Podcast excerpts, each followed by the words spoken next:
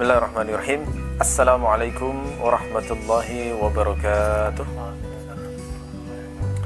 الحمد لله رب العالمين والصلاة والسلام على سيد المرسلين وإمام المتقين وعلى آله وصحبه ومن تبعه بإحسان إلى يوم الدين اللهم اغفر لنا ما قدمنا وما أخرنا وما أسررنا وما أعلنا وما أسرفنا وما أنت أعلم به منا أنت المقدم وأنت المؤخر وأنت على كل شيء قدير ربنا زدنا علما وارزقنا فهما اللهم إنا نسألك ألا نتعلم حرفا من علمك إلا تنفعنا به المسلمين نفعا عاما واجعلنا من الصالحين المخلصين أما بعد Baik saudaraku sekalian kita lanjutkan kajian Matan Abu Syuja dan sekarang masuk pembahasan baru yakni hukum-hukum darah yang ada pada wanita. Ya. Faslun ahkamud dam indal mar'ah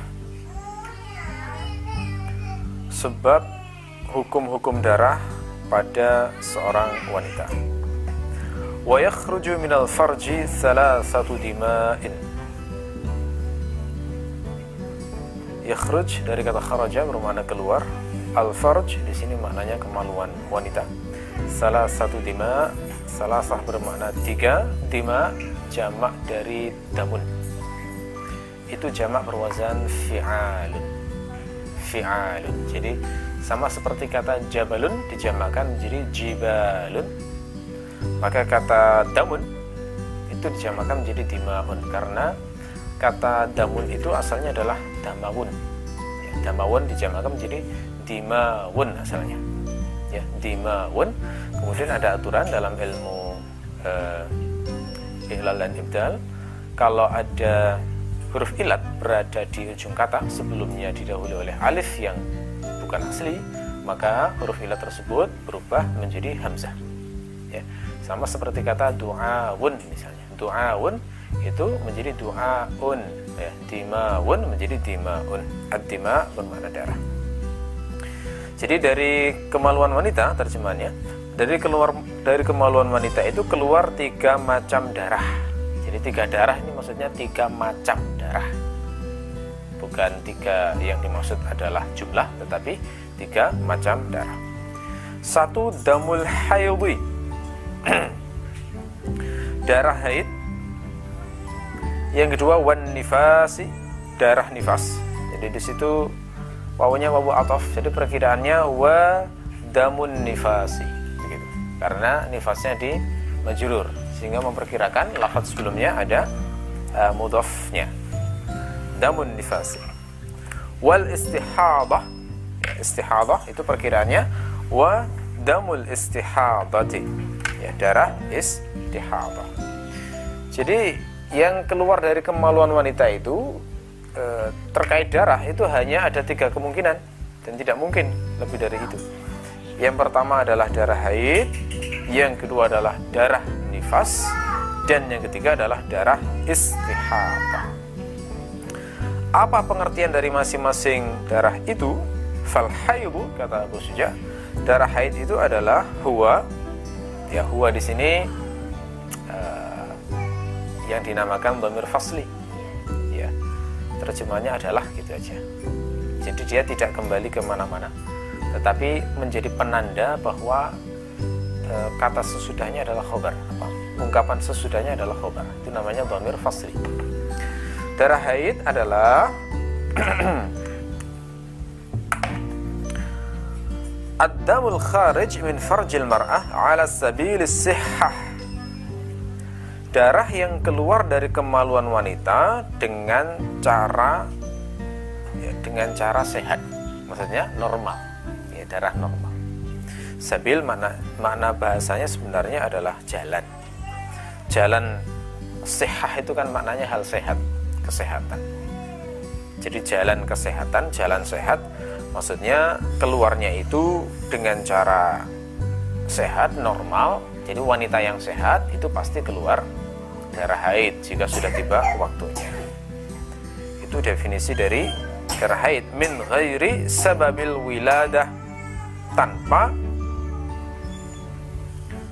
min ghairi terjemahkan tanpa itu saja tanpa sebab kelahiran. itu. E, definisi haid semacam ini itu didasarkan pada hadis riwayat Al-Bukhari dari Aisyah. Beliau mengatakan kharajna la nara illa al-hajj falamma kunna bisarif hibtu fadakhala alaihi Rasulullah sallallahu alaihi wasallam wa ana abki.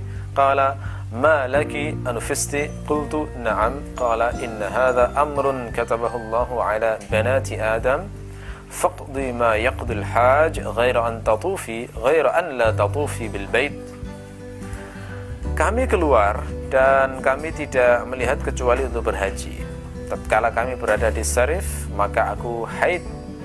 Maka Rasul masuk menemuiku sementara aku menangis. Maka beliau bertanya apakah kamu haid?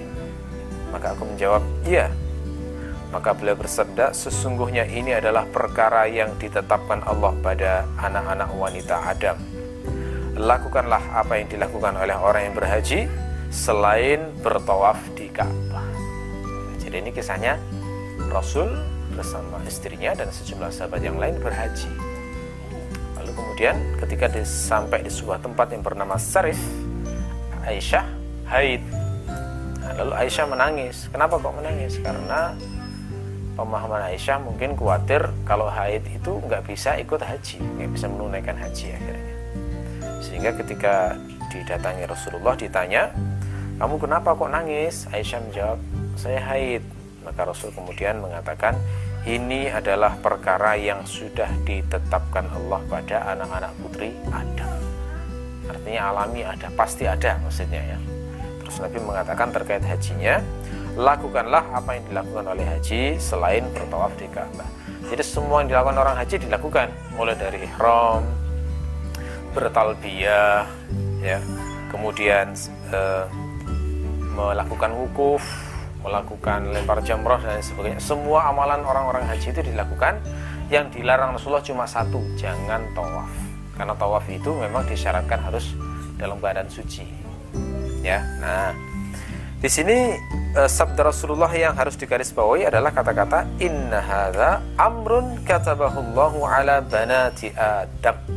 Sesungguhnya ini adalah perkara yang ditetapkan, sudah ditakdirkan maksudnya. Ditakdirkan Allah kepada anak-anak wanita Bani Adam. Nah, dari sinilah maka digali sebuah definisi darah haid itu berarti darah yang keluar dari kemaluan wanita ala sabili sihah dalam kondisi normal, dalam kondisi dia sehat.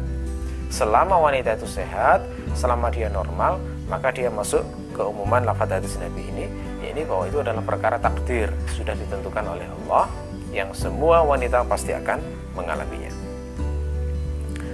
Walaunuhu aswadu muhtadimun ladza' dan warnanya itu adalah aswad hitam.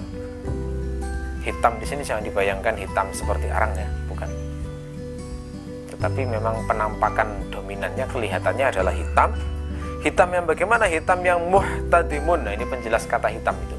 Muhtadim itu maknanya adalah merahnya luar biasa sangat merah gelap yang cenderung hitam. Nah itu muhtadim maknanya. Muhtadim itu hit, e, merah yang cenderung gelap. Makanya disebut e, aswadu muhtadim. Itu berarti ciri fisik dari sisi warna. Ya. Kemudian disebutkan juga lafadznya adalah eh, apa? Sifatnya adalah ladza. Apa itu ladza? Ladza kalau keterangan dalam eh, kamus as itu diungkapkan ungkapan lazza itu dicontohkan kalimatnya walaza'at hunnaru hatta ahraqahat ahraqat api menyambarnya sampai membakarnya. Nah, sehingga kata ladza ini mungkin ditafsirkan e, bermakna e, seperti membakar rasanya. Jadi hangat hangat-hangat seperti membakar begitu ya dari sisi suhunya. Sebagian ulama menafsirkan maknanya adalah muje. Muje itu menimbulkan sensasi sakit itu fakta yang juga dirasakan oleh semua wanita. Ketika darah haid itu cirinya adalah ketika keluar disertai dengan rasa sakit nyeri haid. Yang dinamakan dengan nyeri haid. Jadi mungkin dimaknai dua ini. Kalau saya dulu ngaji ke kiai salah satu kiai NU ladha ini diterjemahkan anget. Jadi keluarnya anget. Gitu ya. Sebagian ulama memahami itu muji sakit rasa sakit. Nah ini apa pun dari dua tafsir ini nah, dua-duanya dirasakan oleh wanita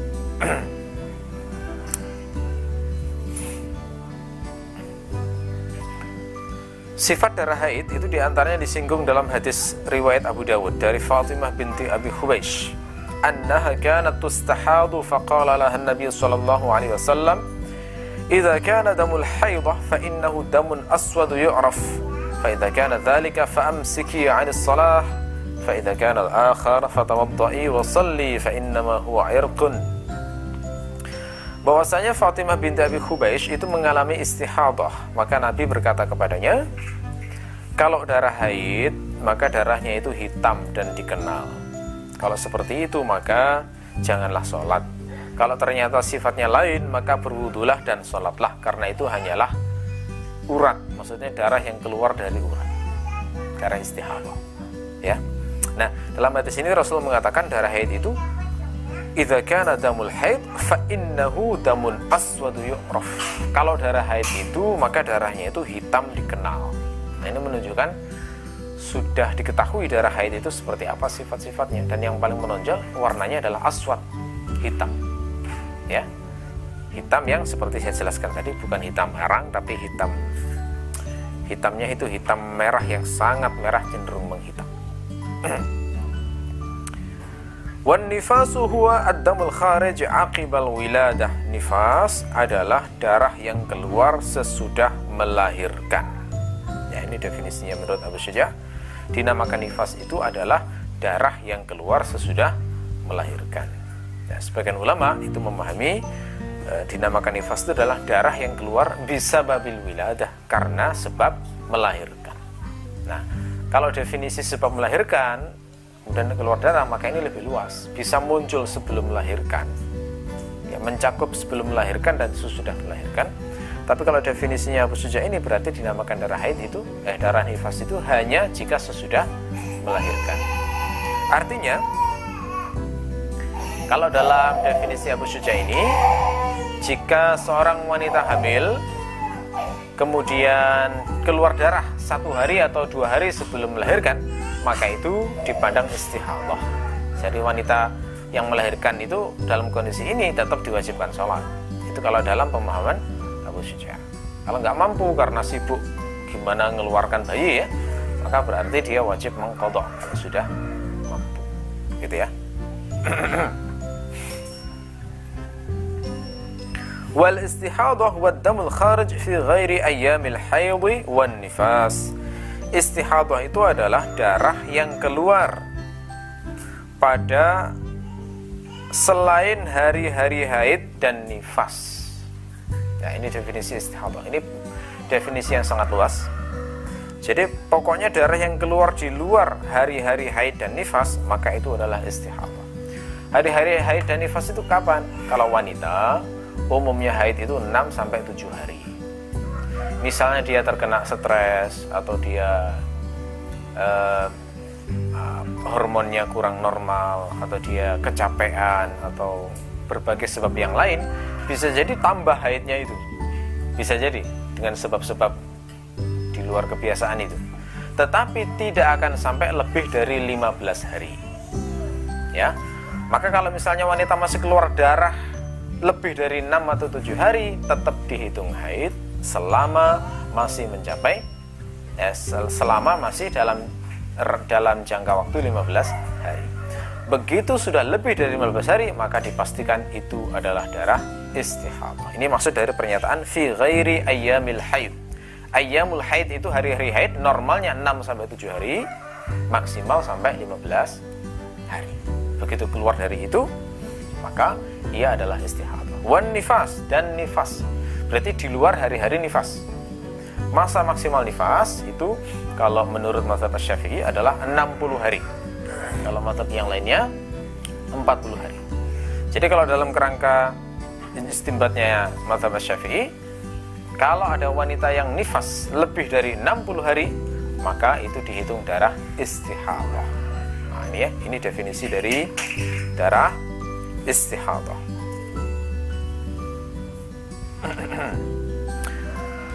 Riwayat yang menunjukkan adanya istihadah adalah hadis riwayat Al-Bukhari dari Aisyah beliau mengatakan qalat Fatimah bintu Abi Hubeish li Rasulillah sallallahu alaihi wasallam Ya Rasulullah inni la athuru afa ada'u as-salah faqala Rasulullah sallallahu alaihi wasallam innama dhalika irqun wa laysa bil haidah fa idza aqbalat al haidah fatruki as-salah fa idza dhahaba qadruha faghsili 'anki ad-dam wa salli Fatimah binti Abu Hubaish bertanya kepada Rasulullah, "Wahai Rasulullah, sesungguhnya aku ini tidak pernah suci."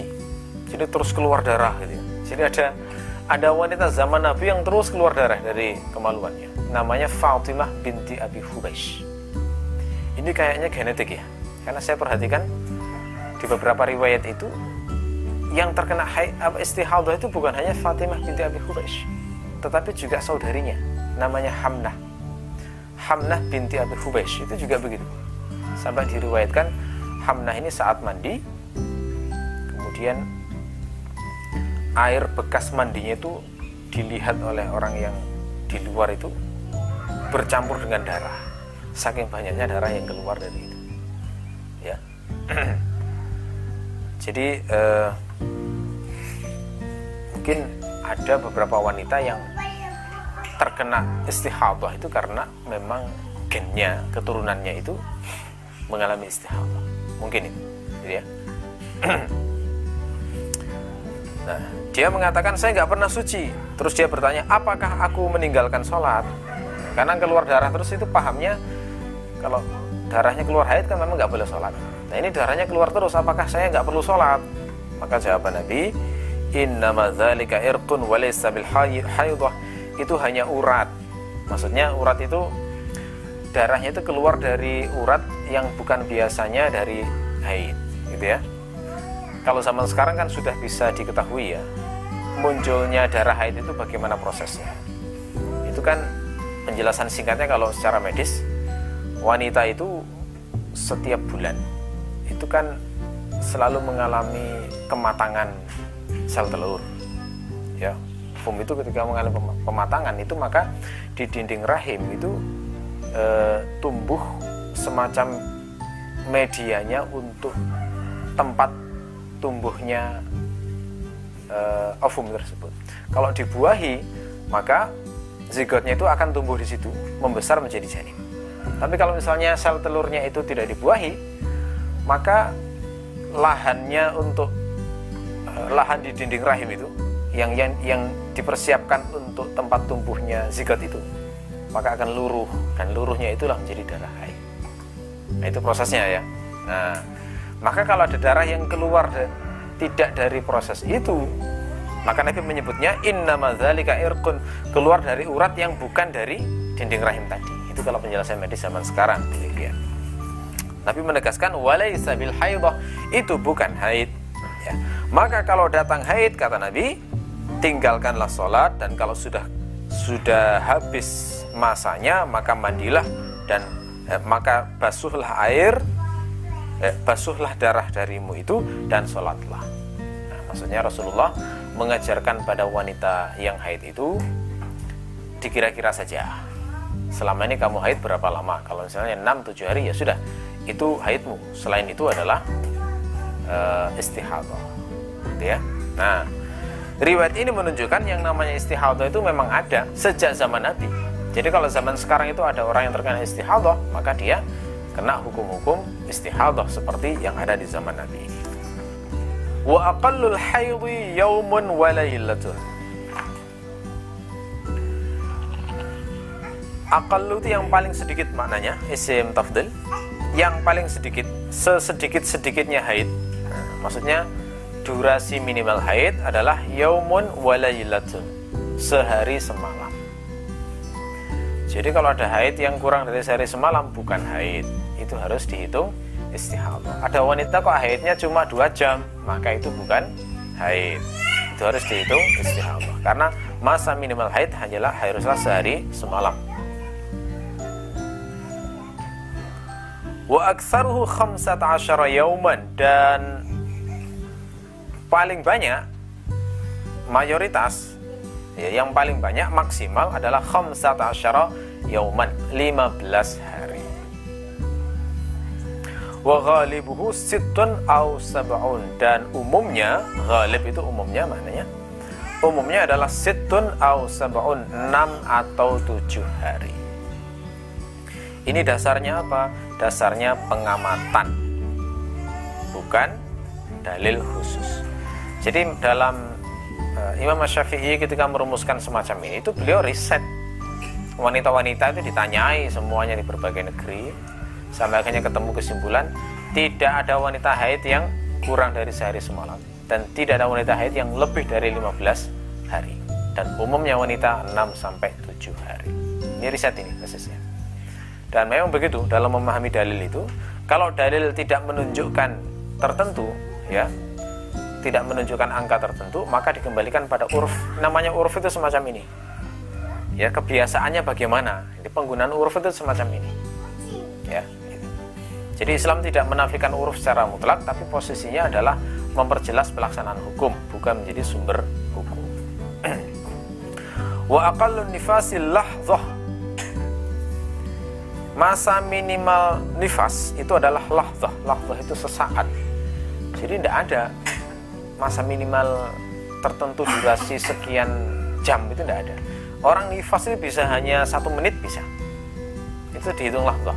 Dua menit juga bisa satu jam bisa 10 jam bisa nah itu lafat lahzah itu lebih ini lebih kecil daripada yaumun walailah sesaat sebentar apa pun kalau muncul darah maka dihitung nifas sesudah melahirkan wa aktsaruhu situna yauman mayoritas eh, yang paling banyak maksimal maksudnya.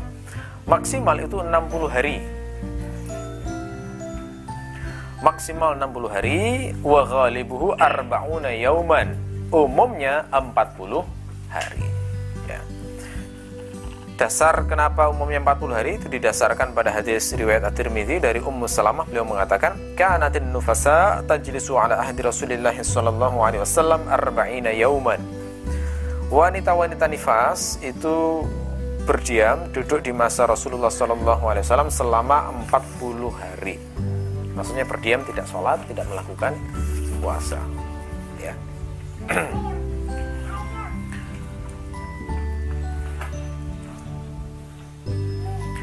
wala wa aqallu tuhri bainal haidataini 15 yauman masa suci paling sedikit ya, paling sedikit masa suci di antara dua haid adalah 15 hari jadi maksudnya wanita kalau sudah suci dari haid, kemudian datang lagi haid berikutnya, itu minimal 15 hari. Tidak mungkin kurang dari itu. Kalau sampai kurang dari itu, maka itu istihadah, gitu ya maksudnya ya. Ini penjelasan penjelasan eh, apa maksud dari dari apa pernyataan ini semacam itu. Jadi harus dihitung betul itu. Wanita harus ngitung betul masa sucinya itu tidak boleh kurang dari 15 hari. Kalau sampai kurang dari 15 hari, maka sudah pasti itu termasuk istihadah. Ya. Kalau masa suci digabung dengan masa haid, nah itu yang biasanya dinamakan siklus haid. Ya. Itu biasanya macam-macam wanita itu ada yang mungkin 25 hari siklusnya, ada yang 30 hari, tergantung wanitanya. Wala hadda li aksari dan tidak ada batasan. Ya, hadda di sini maknanya batasan. Haddun tidak ada batasan di aksari untuk masa maksimalnya. Jadi masa wanita suci itu bisa bisa 30 hari, bisa dua bulan, bisa tiga bulan. Bahkan sering saya dengar wanita itu kalau sudah selesai melahirkan itu suci sampai berbulan-bulan, sampai enam bulan, ya bisa itu. Kadang sampai satu tahun, bahkan kalau nyusul menyusui ya bisa sampai dua tahun nggak haid sama sekali. Mungkin itu karena memang secara medis wanita itu kalau masa sudah menyusui itu biasanya tidak haid gitu ya, ya. makanya sering kali wanita akhirnya hamil lagi di masa ini. Karena nggak tahu ini sedang subur atau tidak ya kan? Nah itu. Yang diistilahkan dengan sebutan kebobolan. Tidak direncanakan akhirnya haid. Karena terlihatnya suci begitu ya? Terlihatnya suci. Terlihatnya nggak haid dia. Padahal bisa jadi sudah subur. Gitu ya. Makanya di sini benar kalau dikatakan wala hadda liaksarihi. Masa suci itu nggak bisa dibatasi. Bisa bisa lama sekali.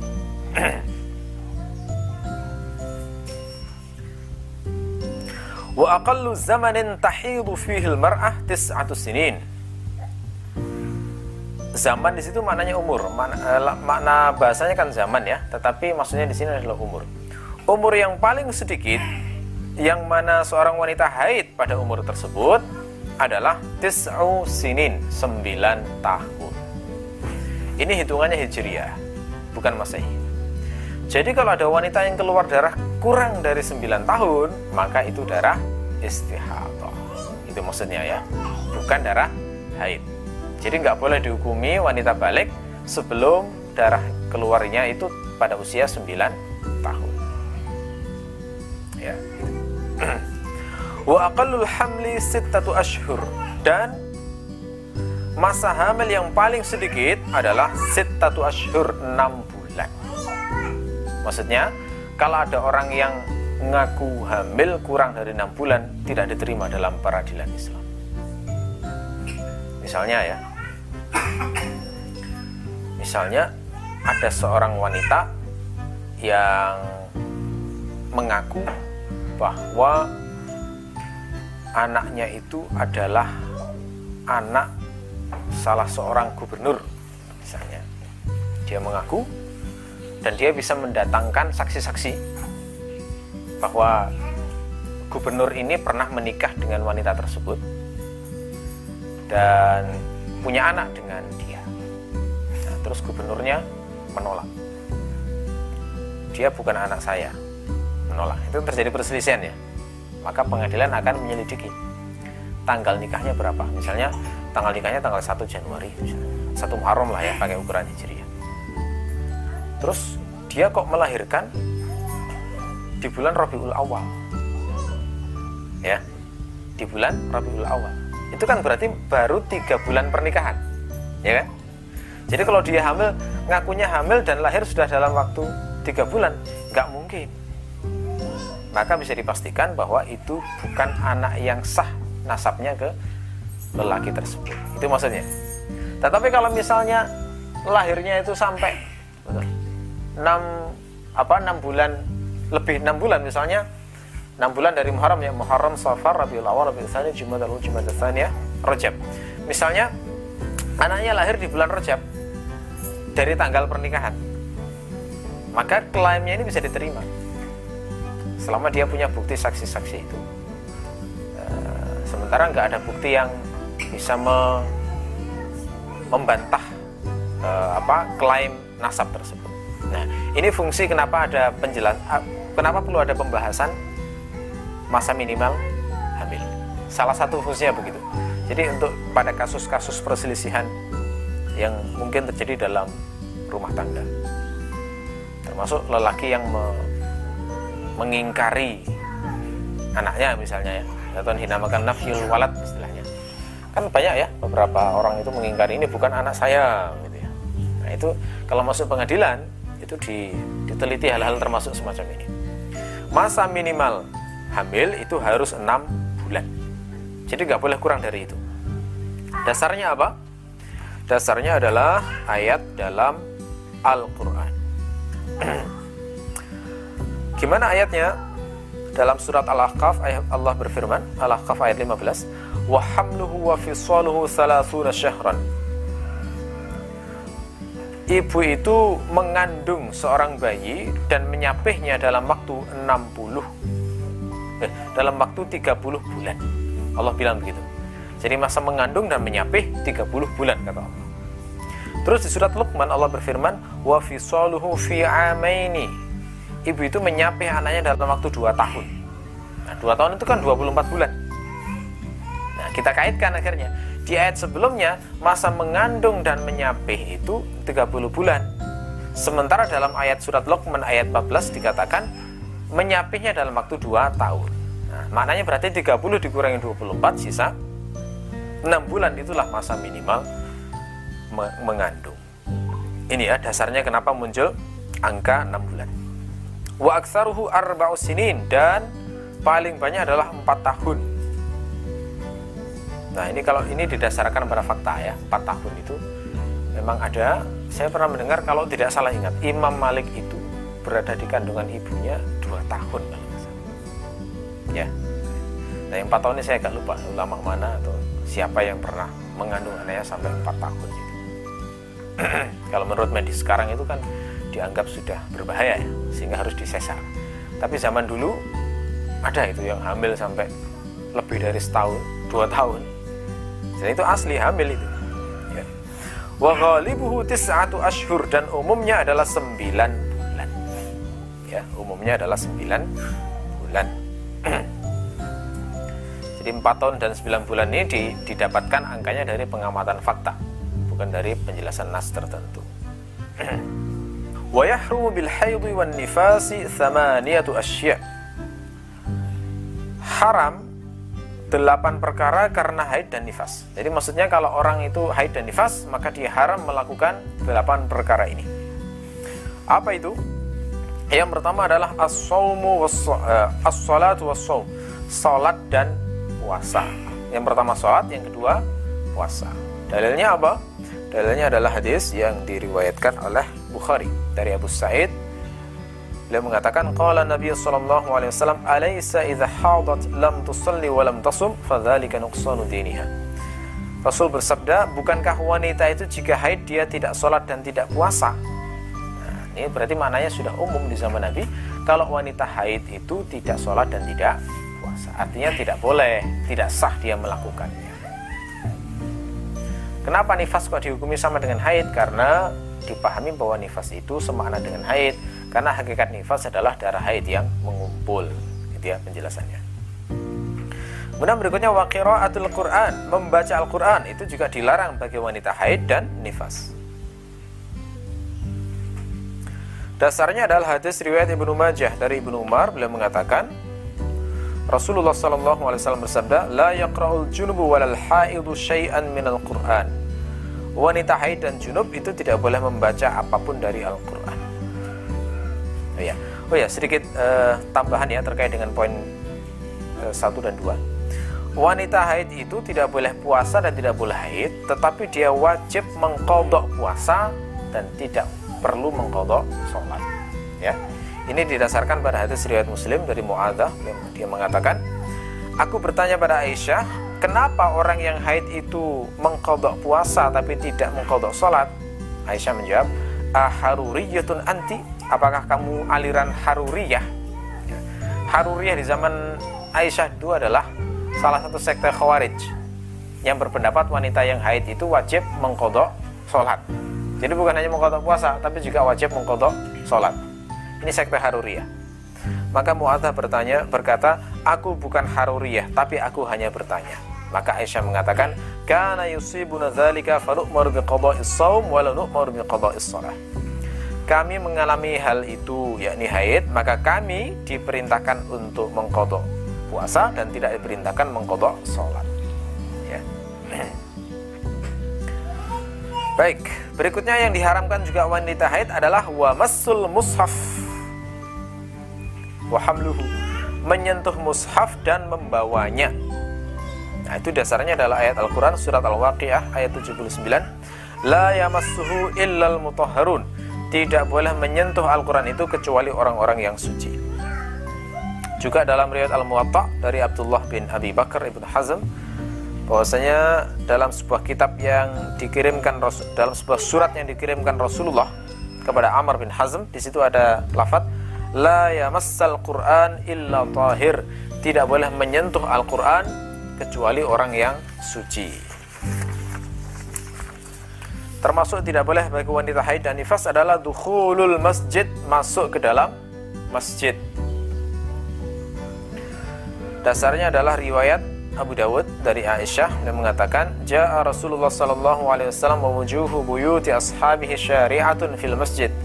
Faqala wajjihu hadhihi al-buyut 'anil masjid. ثم دخل النبي صلى الله عليه وسلم ولم يصنع القوم شيئا رجاء أن تنزل فيهم رخصة فخرج إليهم بعد فقال وجهوا هذه البيوت عن المسجد فإني لا أحل المسجد لحائض ولا جنوب Rasulullah datang sementara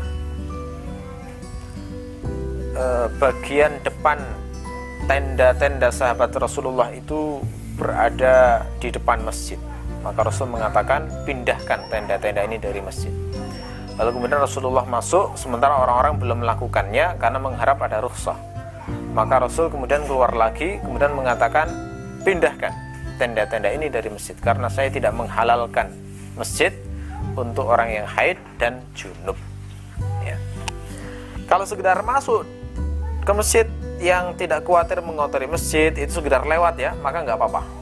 Wanita haid yang sekedar lewat saja nggak apa-apa. Didasarkan pada hadis riwayat Muslim dari Aisyah beliau mengatakan, Qala li Rasulullah sallallahu alaihi wasallam nawilinil khumrah minal masjid. Qalat faqultu inni haidun faqala inna haidataki laysat fi yadiki. Rasul mengatakan ambilkan aku khumrah. Khumrah itu semacam sajadah kecil ya. Ambilkan aku sajadah di masjid. Maka Aisyah berkata, saya haid. Rasul mengatakan, haidmu itu tidak ada di tanganmu. Nah ini menunjukkan berarti lewat saja ngambil tidak apa-apa.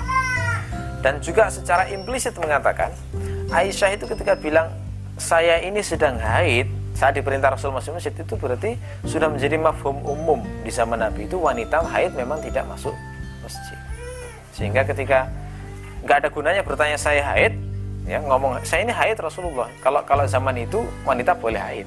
Kan nggak perlu tanya harusnya ya. Nggak perlu komentar nggak boleh masuk haid nah ya. Nggak boleh masuk haid. Ya Allah kadang-kadang maaf ya lisan saya ini tidak mengikuti pikiran saya. Jadi wanita zaman itu itu enggak Rasul Aisyah itu enggak ada gunanya mengatakan saya haid kalau di zaman itu wanita sudah biasa masuk haid, masuk masjid, gitu ya. Ketika Aisyah itu mengatakan saya haid wahai Rasulullah. Saat diperintah masuk masjid menunjukkan di zaman itu wanita itu sudah biasa tidak masuk masjid karena dilarang Rasulullah ya. Nah, sehingga ini adalah dalil kuat riwayat Muslim yang menunjukkan bahwa wanita di zaman Nabi memang tidak boleh masuk masjid kecuali hanya sekedar lewat saja. Termasuk juga hadis riwayat An-Nasa'i dari Maimunah, karena Rasulullah sallallahu alaihi wasallam yad'u ra'sahu fi hajri ihdana fayatlu al-Qur'an wa hiya haidun wa taqumu ihdana bil khumrah ila al-masjid fatabsutuha wa hiya haid. Rasulullah itu meletakkan kepala kami di Eh, Rasulullah itu meletakkan kepalanya pada pangkuan salah seorang di antara kami, kemudian beliau membaca Al-Quran sementara dia haid. Dan salah seorang di antara kami mengambil semacam sajadah kecil ke masjid dan membentangkannya sementara dia haid. Maksudnya bagaimana?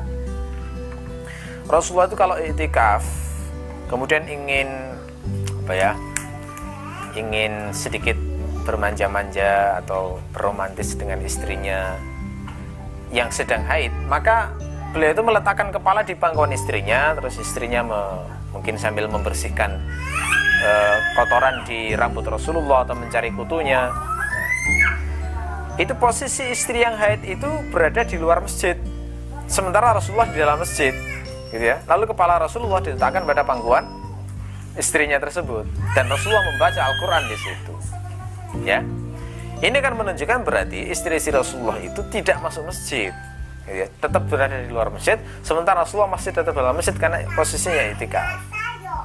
Ya, ini semakin menguatkan bahwa memang wanita haid itu tidak boleh berdiam dalam masjid.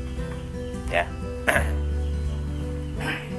Kecuali hanya sekedar lewat membentangkan sajadah atau ngambil sesuatu yang penting. Kemudian yang termasuk dilarang bagi wanita adalah wat tawaf, tawaf seperti yang riwayat Aisyah tadi. Nah, itu tidak diperbolehkan berdasarkan juga hadis riwayat Al Hakim dalam Al Mustadrak dari Ibnu Abbas yang dirafakkan pada Nabi beliau mengatakan inna tawaf fil bait mithlus salah illa annakum tatakallamuna faman takallama fala yatakallamu illa bi khair. Sesungguhnya tawaf di sekeliling Ka'bah itu seperti sholat. Hanya saja kalian boleh ngobrol. Ya. Maka barang siapa yang bercakap-cakap Janganlah bercakap-cakap kecuali dengan kebaikan. Nah jadi saat tawaf itu boleh. Ngomong gimana kabarnya? Alhamdulillah. Kalau sholat kan nggak boleh. Saat sholat tidak boleh. Misalnya saat tawaf itu Ngobrol sedikit yang diperlukan ke ke temen tidak masalah. Tapi afdalnya tetap zikir tawaf itu sambil zikir ya. Berzikir sambil mengelilingi Ka'bah tapi andai kan ngomong nggak batal tawafnya. Ya. Karena Nabi di sini menyerupakan tawaf seperti sholat maka berarti wajib suci. Termasuk di sini antaranya maka wanita yang haid tidak boleh tawaf karena dia posisinya tidak suci. Termasuk haram juga bagi wanita adalah wal wat'u berhubungan suami istri dasarnya adalah ayat dalam Al-Quran Fa'tazilun nisa'a fil mahidi wa la taqrabuhunna hatta yatuhurna Hindarilah wanita dalam keadaan pada saat haidnya dan jangan dekati mereka saat hingga mereka suci. Nah, ini menunjukkan wanita haid dilarang berhubungan suami istri. Gitu ya. Itu dalil haramnya me menggauli wanita dalam situasi haid. Nah, ini yang menarik juga di uh, pendapat Abu Syuja wal istimta bain ma bima baina surah war rukbah bersenang-senang dengan sesuatu dengan sesuatu di antara perut dan lutut. Nah, ini juga dilarang. Ya, dalam pendapat Abu Suja ini saya, saya perlu tahqiq lebih mendalam ya, karena ini e, memang ikhtilaf di kalangan para ulama. Tapi harus kita pahami dulu bahwa menurut ijtihad Abu Suja haram. Seorang wanita dinikmati suaminya di area antara pusar sampai lutut ya dengan cara apa pun. Itu didasarkan pada hadis uh, yang diriwayatkan oleh Abu Dawud dari Haram bin Hakim dari pamannya. Bahwasanya ia bertanya kepada Rasulullah sallallahu alaihi wasallam ma yahillu li min imraati wa haid apa yang halal bagiku dari istriku sementara dia haid Nabi mengatakan laka ma fauqal izar bagimu adalah apa yang lebih dari sarung Nah, izar itu biasanya nutup antara pusar dengan lutut. Jadi Nabi mengatakan mafawqal izar. Ini maknanya difahami istimta itu boleh untuk selain area lutut dengan uh, pusar. Nah, sementara sebagian ulama lain memahami mafawqal izar itu maksudnya jangan berhubungan suami istri. Jadi selain itu berarti boleh. Tapi ini harus kita pahami ini ya, karena kita ngaji matan Abu Suja, izdiat beliau adalah haram. Gitu ya. Jadi tidak boleh meskipun tidak sampai berhubungan suami istri. Kita lanjutkan lagi. Faslun ma yahrumu 'alal junubi wal muhdats fi'luhu. Sebab apa yang haram bagi orang yang junub dan orang yang berhadas. Fi'luhu untuk melakukannya. Jadi yahrumu di situ fi'ilnya fi'luhu. Apa yang haram melakukannya bagi orang yang junub dan berhadas. Kenapa kok dibedakan? antara junub muhdis dengan haid dan nifas tadi. Nah, itu dibedakan karena memang e, konsekuensinya beda. Jadi konsekuensi yang haram bagi haid dan nifas itu beda dengan yang haram bagi junub dan orang yang berhadas. Ya, meskipun kadang-kadang statusnya beririsan, tetapi konsekuensinya beda. Orang haid dan nifas itu lebih banyak larangannya. Tapi kalau haid apa? Untuk orang yang junub dan orang yang berhadas itu tidak sebanyak wanita yang haid. Wa yahrumu 'alal junubi khamsatu asya' diharamkan bagi orang yang junub itu lima perkara. Ya. Yang pertama adalah as-shalah. Salat. Nah, ini sama ya dengan wanita yang haid dan nifas.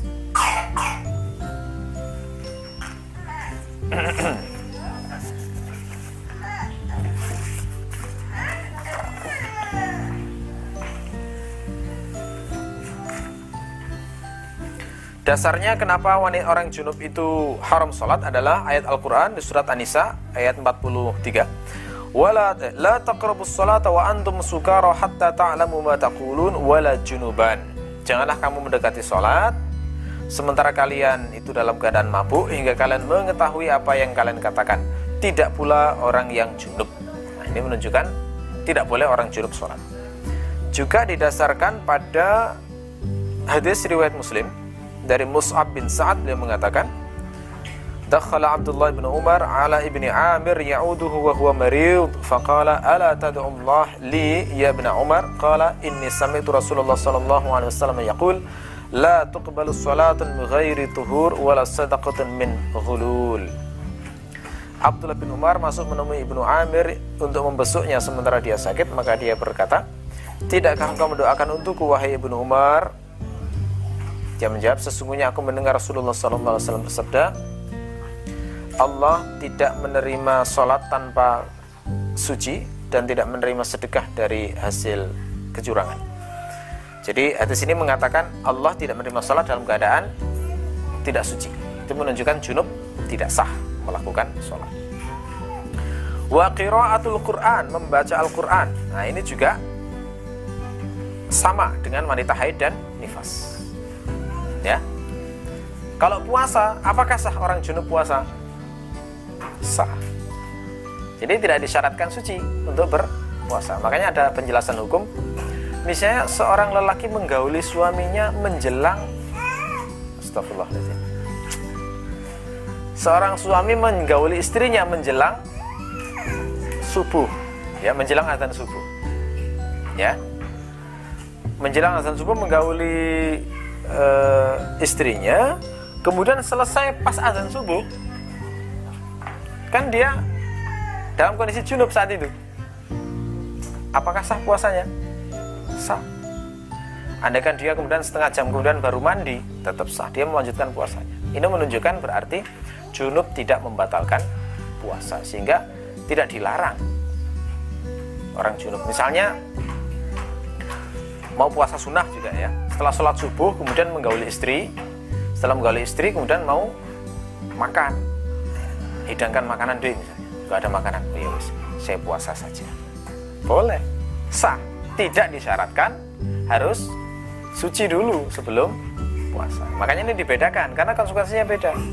Tidak ada di sini penjelasan uh, junub itu dilarang bagi orang yang berpuasa.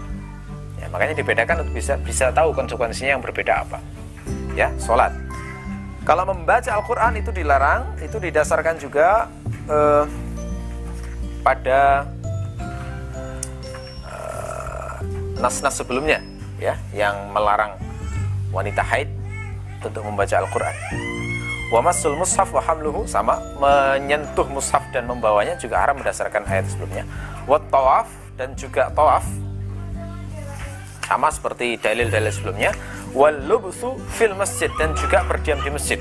Itu juga sama larangan masuk masjid bagi wanita haid dan nifas dalilnya juga itu. Ya, jadi ini ini lima hal yang haram bagi orang yang junub saja. Junub saja itu lima.